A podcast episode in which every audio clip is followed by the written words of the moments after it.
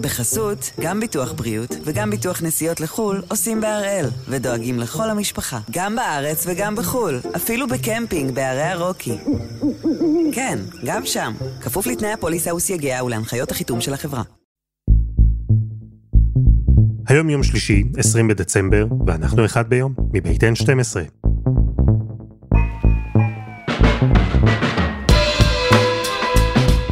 אני אלעד שמחיוף ואנחנו כאן כדי להבין טוב יותר מה קורה סביבנו, סיפור אחד ביום, בכל יום.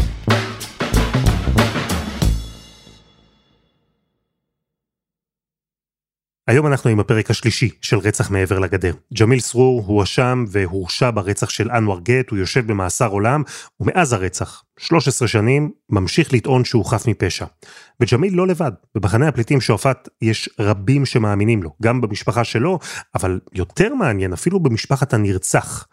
אתמול שמענו על אדם נוסף, מוחמד פואד אבו עסב, שבמחנה חושבים שהוא הרוצח. שמענו על הסכם אטווה בין המשפחה של מוחמד פואד לבין המשפחה של הנרצח, הסכם שבו משפחת אבו עסב לקחה אחריות. אז הפעם יובל הראל מביא את החלק הנוסף בתמונה, הקייס נגד ג'מיל, איך למרות הכל, ג'מיל הורשע בבית המשפט, ואיך למרות כל הטענות נגדו, הצליח לשכנע רבים שהוא חף מפשע. הדיונים בבית המשפט היו סוערים. המשפחה של הנרצח, אנואר גט, לא תמיד הגיע. מבחינתם, העניין כבר נסגר חודש לפני כן, בטקס האטווה במחנה הפליטים. היו שם באולם הדיונים ויכוחים, צעקות, תלונות על איומים, הרבה דרמות. גם ג'מיל עצמו לא היה רגוע, הוא היה נסער, אבל ככל שהדיונים התקדמו, הוא היה בטוח שהוא הולך לצאת מזה. לפני ההרשעת מעצר עולם, התקשרתי לווסים דקווה, זה העורך דין שלי אצל הסנגוריה. אומר לי, אתה מחר משתחרר זיכוי ואתה בא אליי למשרד תשתה כוס קפה. אתה יודע, מבסוט, ברוך השם הצדק יצא לאור. חילקתי כל הדברים שלי, כל הציוד, כל מה שהיה לי, כל זה. הלכתי לבית משפט.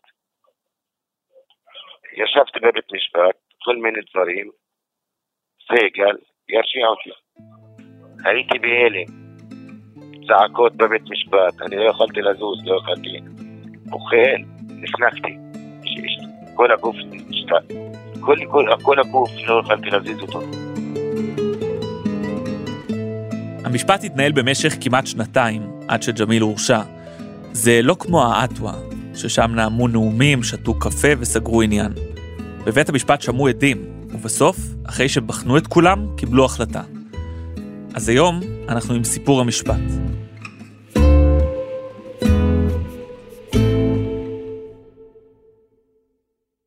התיק הזה מגיע אליי איפשהו בשלהי שנת 2009, אה, תיק של אה, ריב חמולות, לצערי ז'אנר מאוד מוכר במחוז ירושלים. זה עורך דין שגיא אופיר, הוא היה התובע בתיק. הוא עבד אז כבר יותר מעשור בפרקליטות מחוז ירושלים, הוא ניהל במקביל כמה תיקים בפרופיל גבוה, המחבל היהודי ג'ק טייטל, הכת הירושלמי, תיקי סחר בבני אדם ועוד ועוד. אז היו לו דברים יותר גדולים על הראש מאשר עוד ריב חמולות במזרח ירושלים. לא בהכרח באותו זמן הנושא שהכי משך את תשומת הלב שלי יחסית לכל כך הרבה דברים אחרים. הייתי באמת אה, מצפה שנושאים אחרים ישרדו את מבחן הזמן הרבה יותר מאשר התיק הזה. הוא ליווה את התיק מהרגע הראשון. הוא היה שם עוד בשלב החקירה, הוא גם זה שהחליט על הגשת כתב אישום, ובמהלך הדיונים היו לו חששות שאולי הוא לא יצליח, שאולי ג'מיל יצא לחופשי.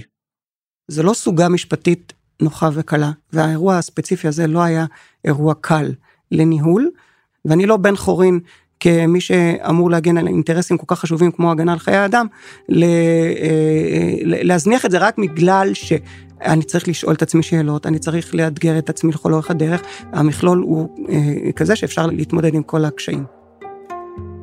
שגיא אופיר מדבר מאוד משפטנית, הוא מאוד קורקטי, לא רגשן, לא מתלהם. האמת, כשישבתי מולו היה בו משהו מרשים דווקא בגלל זה. היה משהו מאוד משכנע באופן הקר שבו הוא ניתח את האירועים, ובעובדה שהוא לא החסיר אינפורמציה, התייחס גם לסוגיות לא נוחות. בגדול, התיק הזה הוא תיק של עדות של בני משפחת אבו עסב מול המילה של ג'מיל. יש גם עוד דברים, נגיע אליהם, אבל זה הדבר המרכזי, היה צריך לבדוק מי יותר אמין. ולג'מיל הייתה בעיה, הוא פשוט לא היה אמין. בהתחלה אמרנו, הוא ברח מהמחנה מיד אחרי הרצח. אומר לי, איפה אתה? קח תבוא, תתן חקירה ותלך הביתה. אמרתי לו, אני באילת. אחר כך אני אמרתי לו, אני בחברון. אחר כך אמרתי לו, אני בשכם. אחר כך, בבית המשפט, הוא היה נסער, צעק ואפילו קילל את השופט. בטח הייתי מתפרץ, כי גם קיללתי סגל. אל תחשוב, לא קיללתי. פשוט סירב לקבל כל טענה שסותרת את הגרסה שלו. לאורך כל המשפט הוא חזר ואמר שהוא לא היה בזירה בזמן הרצח. ולא הייתי באזור בכלל, בכלל, בכלל. הוא טען שהוא ברח מוקדם יותר לבית של שכנה אחרת, במרחק כמה סמטאות משם. אבל הייתה עם זה בעיה. לשכנה הזאת קוראים ג'יהאד אבו זנד. הלכתי עם אח של ג'מיל נאפז לפגוש אותה בבית. הנה הבית של ג'יהאד אבו זנד. הנה הבית של ג'יהאד. אתה רוצה לדבר אותה? אתה רוצה לדבר אותה? כן. נכנסנו לבית רחב עם הרבה ספות, כורסאות וסלון גדול לאירוח. אהלן, לא אמרנו שלום כמו שצריך. שלום, שלום. שלום, איך קוראים לך? ג'יהאד אבו זניד. ג'יהאד, ספרי לי קצת על עצמך. עברית? לא, בעברית. לא, אנגלית. כן, עברית לא, אני לא מדבר עברית אה, קצת. ג'יהאד היא דמות מרכזית במחנה הפליטים, פעילה פוליטית, חברת פרלמנט ברשות הפלסטינית, ובתוך המחנה היא מיישבת סכסוכים. I have good relation with all. I'm I'm uh, in the camp. I am like uh, I'm like Mukhtar for women. I'm Mukhtar for all the issues. Everybody in the camp, I have you know I'm I'm special, not like the the other woman. Everybody call me in midnight. I go and help. נשארתי שם יותר משעה. ג'יהאד היא דברנית כזאת, היא גולשת כל הזמן לכל מיני נושאים, והכי מעניין אותה, פוליטיקה, או כל מה שקשור להר הבית. אחסוך את זה מכם. מה שמעניין אותנו זה מה שהיא יודעת לספר על הרצח של אנואר גט. ג'יהאד הייתה בקשר טוב גם עם ג'מיל וגם עם המשפחה היריבה, משפחת אבו עסב. וכשהסכסוך הידרדר היא ניסתה להרגיע. All of them they came and they went uh, they came to my house and I make a coffee for them and my mother sitting and my we try, start talking to all the don't move stay here. גם ג'יהאד אמרה לי שג'מיל והמשפחה שלו הסתתרו אצלה בבית, כמו שהוא טען. היה בלאגן, והם הסתתרו שם, כמה רחובות מזירת הרצח. עד כאן הגיוני. אבל ג'יהאד אמרה משהו אחד קצת שונה מג'מיל. היא סיפרה שבשלב מסוים הרעש התעצם, והיא ירדה למטה לראות מה קורה. עמדה ברחוב מחוץ לביתה, ויחד איתה עמד שם גם ג'מיל. me and Jamil and my brother and my uh, husband, we all come down here. We were together. He was near me, Jamil. זה נשמע אולי פער קטן, מרחק של כמה מטרים, בין פתח הבית לבין הבית עצמו, אבל התובע, עורך הדין שגיא אופיר, חשב שיש פה בעיה רצינית. ההפרחה של אליבי מתווספת כראיה לרעת מי שטוען את האליבי. ואם אה, בית המשפט, אחרי שהוא אה, בחן את העדויות שהתייחסו לאליבי הזה, חשב שהן אה, מופרכות. האליבי של ג'מיל לא הסתדר ב-100% עם העדות של השכנה שלו, ג'יהאד אבו זנד. והנה שוב, גם כאן, הוא לא עשה רושם של בחור אמין במיוחד. בני המשפחה היריבה, אבו עסב, נראו אמינים יותר בעיני החוקרים. אבל העדויות שלהם לא מספיקות כדי להרשיע את ג'מיל. היה צריך לבדוק את כל הראיות. רק שבתיק הזה הייתה בעיה. המשטרה לא אספה ראיות. הקליעים נעלמו, המצלמות נהרסו, ורוב העדים ברחו מהסמטה. אז מה כן היה? הייתה ראיה אחת קריטית. הכדור בגוף של הנרצח, אנואר, שפגע לו בבטן. וזה דבר משמעותי. דמיינו רגע את זירת הרצח. זו סמטה צרה וארוכה. אנואר גט עמד פחות או יותר באמצע הסמטה. משפחת אבו עסב טוענת שג'מיל עמד לפני אנואר. זאת אומרת, אם הכדור פגע בבטן שלו, אז כן, יש מצב שג'מיל הוא היורה. אבל באותו כיוון עמד עוד מישהו חוץ מג'מיל, מוחמד פואד אבו עסב, זה שסומן כרוצח באטווה. אז גם הוא יכול, בתיאוריה, להיות הרוצח. העניין הוא שבסמטה היו הרבה אנשים. כדי לפגוע באנואר, מוחמד פואד היה צריך לראות לכיוון שבו עמדו גם בני המשפחה שלו. זה באמת גם צריך קצת שכל ישר, שבן אדם יירה בצורה ברורה לאחור במקום שבו מקובצת המשפחה שלו, ואגב, אני מזכיר שליד המנוח היו גם בני משפחה של אה, אבו עסב, זאת אומרת, ממש לידו, לא, אחד העדים אה, אה, שעמד אה, אה, במרחק כמעט מקביל, הוא, הוא בן המשפחה. כל הדברים האלה אולי הגיוניים. ג'מיל נשמע לא אמין, משפחת אבו אסם נשמעה יותר, ולמה שמוחמד פואד יירה לכיוון בני המשפחה שלו. אבל עדיין היה צריך עוד משהו, משהו שיסגור את הקייס. התובע, עורך הדין שגיא אופיר, חפר בראיות, והייתה עדות אחת שתפסה אותו במיוחד. הלו. פוואל? איוע. מה העניינים? זה יובל הראל מחדשות 12. מה זה חדשות 12? לא יודע מה זה. פוואד ז'ולני גדל בשועפאט, הבן של מוכתר הכפר, וגם חבר טוב של ג'מיל. המון חברים וקרובי משפחה של ג'מיל הסכימו לדבר איתי לאורך הדרך, אבל פואז לא. עכשיו אני לא מעוניין, אני מצטער. למה לא מעוניין? לא מעוניין, אם זה לא יעזור, לא מה מעניין אותי. אני במצב קשה ואני לא מעוניין, בסדר? יש לי הרבה בעיות, בעיים, ואני לא מעוניין לשבת ולדבר. אתה הבנת? החבר הזה של ג'מיל די סיבך אותו. בחקירה במשטרה הוא דיבר בצורה מאוד מוזרה, יצר תחושה שהוא מנסה אולי להסתיר משהו. ובאיזשהו שלב הוא אמר משהו לא ברור. לרגע היה נשמע שהוא הולך להאשים את ג'מיל ברצח, אבל הניסוח שלו היה מפותל. מה שאני חשבתי שבסופו של דבר מונע מאיתנו ללכת איתו הלאה, זה משום שהוא היה מספיק עמום, והוא עשה הכל בשביל להיות מספיק עמום, כדי שאני לא יכול להגיד חד משמעית, לא לצד הזה ולא לצד השני. ואז שאלו את פואז עוד משהו. אם מוחמד פואד, זה שסומן באטווה כרוצח, באמת ירה. והוא ענה שלא. ויש לי פתאום את העד הזה, אה, פואז, שאומר, הבן אדם שאתה אומר שהוא ירה, לא ירה. אז יש לזה משמעות.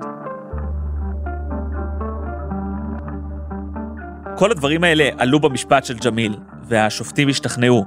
העדויות של בני משפחת אבו עסאב נשמעו אמינות. ג'מיל עורר חשד, והניסיון להאשים אדם אחר ברצח לא צלח. למרות כל התקוות שלו, למרות ההבטחה של עורך הדין שהוא יזוכה והם ישבו יחד לקפה, ג'מיל הורשע ברצח. איך נשפט מעצר עולם והתחלתי בכי?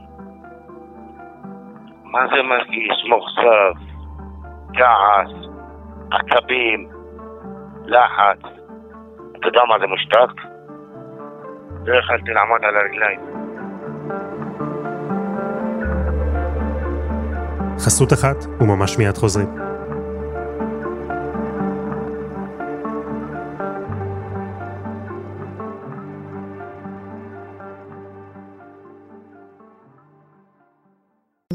בחסות, גם ביטוח בריאות וגם ביטוח נסיעות לחו"ל עושים בהראל, ודואגים לכל המשפחה, גם בארץ וגם בחו"ל, אפילו בקמפינג בערי הרוקי. כן, גם שם, כפוף לתנאי הפוליסה וסייגיה ולהנחיות החיתום של החברה. רצח מעבר לגדר, אנחנו ממשיכים עם הפרק השלישי, עם הנסיבות שהובילו את בית המשפט בירושלים להרשיע את ג'מיל, ואיך למרות השאלות הקשות, הוא הצליח לשכנע לא מעט אנשים שההרשעה הזו הייתה טעות. ג'מיל הורשע בשנת 2011 ברצח של אנואר גט. הערעור שלו לבית המשפט העליון נדחה שלוש שנים אחר כך. גם שם השתכנעו וחשבו שההרשעה מוצדקת, שהנימוקים שדיברנו עליהם מבוססים. וג'מיל נשאר בכלא. אני אומר לך, לא רק שהכי קשה שראיתי בעולם, בחיים שלי, זה הבית סוהר. זה בית קברות. בהתחלת התיק, אם אתה תסתכל למצלמות, איך הייתי הולך לבית משפט, אתה לא תזהה את זה, זה שאני. הייתי רדום, לא יודע מה קרה לי, אה, שם אותי השגחה, והדרך שעשית, אתה יודע מה זה מחלקות, מה זה טיפול, מה זה שינוי דפוס, חוויית ילדות, שליטה בכעסים, אה, אלימות, כל מיני, כל מיני דברים, يعني יש לי כל התעודות אצלי, לא מוותר עליהם. ג'מיל המשיך להתעקש על הגרסה שלו, שלא הוא הרוצח, שהוא בכלל לא היה בסמטה בליל הרצח. אבל הייתה לו בעיה, לא היו לו יותר מדי קשרים, והוא לא ידע עברית כדי ליצור קשר עם עורכי דין ועיתונאים. בהתחלה לא ידעתי לדבר בכלל עברית, איך נשפטתי מעצר עולם עד היום לא יודע. עד היום לא יודע איך נשפטתי מעצר עולם. זה רק מבית סוהר איילון. למדתי לדבר עברית, סיימתי כיתה עשר. ברוך השם הייתי צריך להמשיך, אם היה לי קצת כסף הייתי ממשיך עד אוניברסיטה והייתי צריך להיות עורך דין גם. כן, למה היית רוצה להיות עורך דין? שאם אה, נסגר הדלתות, אתה יודע, אם נסגר כל הדלתות, אני יכול גם בבית משפט מותר אה, לדבר על עצמי, להגן על- עצמי, להביא להם הוכחות, להביא להם כל מיני דברים בשיטה שלי, בדיבור שלי. בשנים שחלפו אחרי שג'מיל למד עברית, הוא הצליח לגייס קבוצה של אנשים שתומכים בו. יש שם מומחים, עורכי דין שהתחלפו, הסנגור הציבורי הארצי לשעבר, סטודנטים בקליניקת החפות של האוניברסיטה העברית. אנחנו נשמע את השתיים המרכזיות. מספר 2 ו-3 בחיוג המהיר של ג'מיל מהכלא, כמובן אחרי אח שלו נאפז. אוקיי, אז היי, אה, אני עורכת דין אנו לוסקי, אה, אני מנחת קליניקת החפות אה, במרכז לחינוך משפטי קליני באוניברסיטה העברית. היי, אני עורכת דין נועה מישור, ואני מנהלת המחלקה למשפטים חוזרים בסנגוריה הציבורית. באמצעות שתי עורכות הדין האלה, ג'מיל הגיש בקשה למשפט חוזר. זה הליך מורכב, כמעט חסר סיכוי. מקום המדינה התקבלו רק 35 בקשות. הן אפילו לא היו חייבות לקבל את התיק. לסנגוריה הציבורית פונים כל שנה עשרות אסירים שרוצים לבקש משפט חוזר, אבל בסוף הסנגוריה מגישה רק בקשה אחת או שתיים בשנה. הן חשבו שהמקרה של ג'מיל הוא מספיק חריג.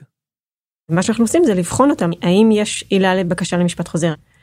מה שתפס אותנו זה היה הסיפור של הסולחה, זה מה שתפס וזה היה מאוד ברור שיש פה, יש פה איזושהי בעיה וצריך אה, לבחון את הדבר הזה לעומק. גם עורכת הדין אנו לוסקי חשבה שנעשה עוול לג'מיל.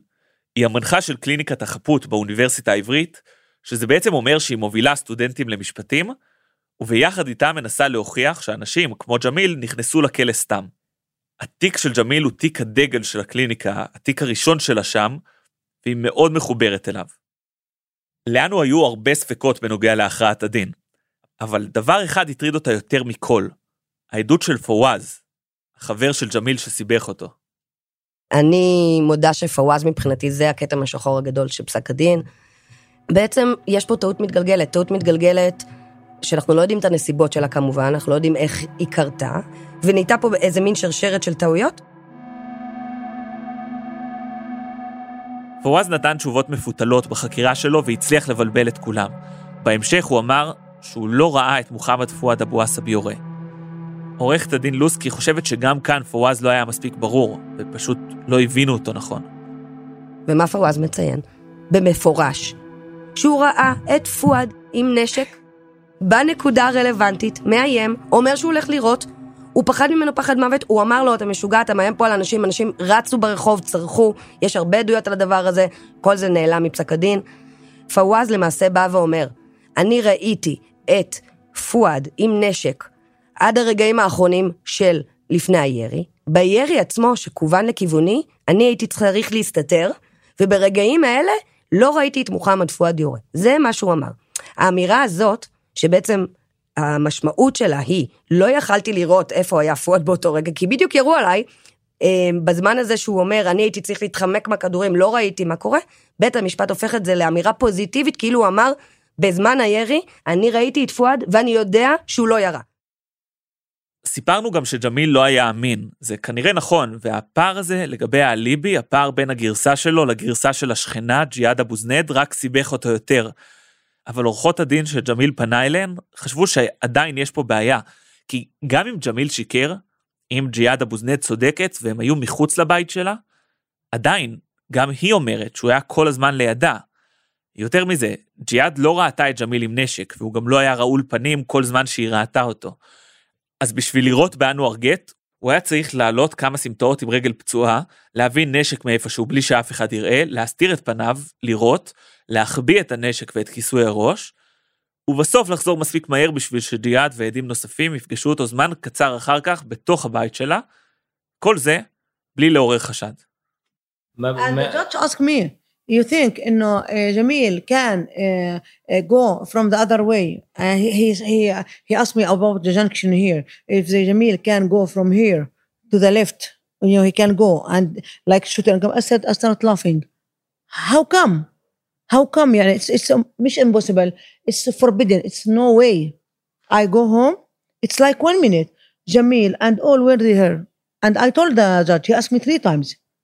He asked me, did Jamil left your house? I said, no, he was in the front of my house, like two meters. Two meters for me, it's This is two meter. We were all the neighbors. You can ask women. You can ask men in the street. עורכות הדין של ג'מיל חשבו שיש הרבה בעיות בהרשעה שלו. אבל כל הדברים שדיברנו עליהם כבר היו ידועים, ובכל זאת בית המשפט דחה אותם פעם אחר פעם. הן חיפשו איזשהו אקדח מעשן, משהו שישנה את התמונה. ואז, ממש לקראת הסוף, אחרי שהם כבר הפכו כל אבן, ניסו למצוא עדים חדשים, ישבו ימים ארוכים ולמדו את התיק, אנו לוסקי שמע משהו שהפילה את הלב. היא שמעה שיש אדם אחד, אדם שאולי מוכן למסור מידע קריטי. וזה לא סתם אדם, זה מישהו ממשפחת אבו עסב. מישהו שיסכים אולי לומר משהו שיסבך את המשפחה שלו, שיסבך אפילו אותו עצמו. ואם זה יקרה, זה יכול לשנות את התמונה מבחינת ג'מיל. ובאמת, במשך חודש וחצי, אה, אני אה, רודפת אחריו, משאירה לו עשרות הודעות, טלפונים וכולי, עד שהוא מסכים אה, שנבוא לפגישה. אנחנו מגיעות לאזור מפעלים בבית שמש, וכאשר אנחנו מגיעים לשטח, אנחנו רואים מין צריף פחונים קטן, שאליו מחוברת גדר תיל גבוהה, ואנחנו שומעים הרבה מאוד קולות של כבשים ועיזים. אה, בשלב הראשון הוא קורא לי, והוא מבקש ממני שרק אני אכנס, כיוון שהוא לא בוטח באף אחד אחר, ואחרי מעט שכנועים הוא מסכים שגם אה, עורכת דין נועה מישור תיכנס איתי. אני משערת שזה בעיקר בגלל הפחד שלו. הם נכנסו לפגישה עם אותו אדם, פגישה שמבחינתן יכולה לשנות לחלוטין את הגורל של ג'מיל סרור. הפגישה ארכה לא יותר מחצי שעה, והן יצאו ממנה נסערות.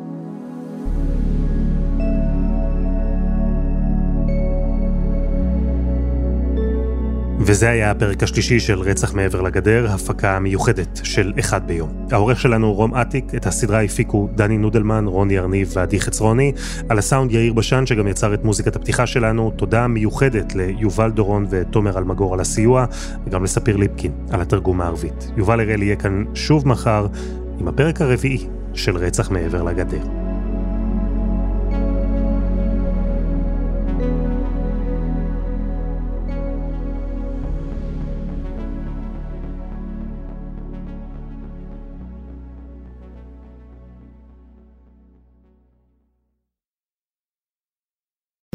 בחסות, גם ביטוח בריאות וגם ביטוח נסיעות לחו"ל עושים בהראל, ודואגים לכל המשפחה, גם בארץ וגם בחו"ל, אפילו בקמפינג בערי הרוקי. כן, גם שם, כפוף לתנאי הפוליסה וסייגיה ולהנחיות החיתום של החברה.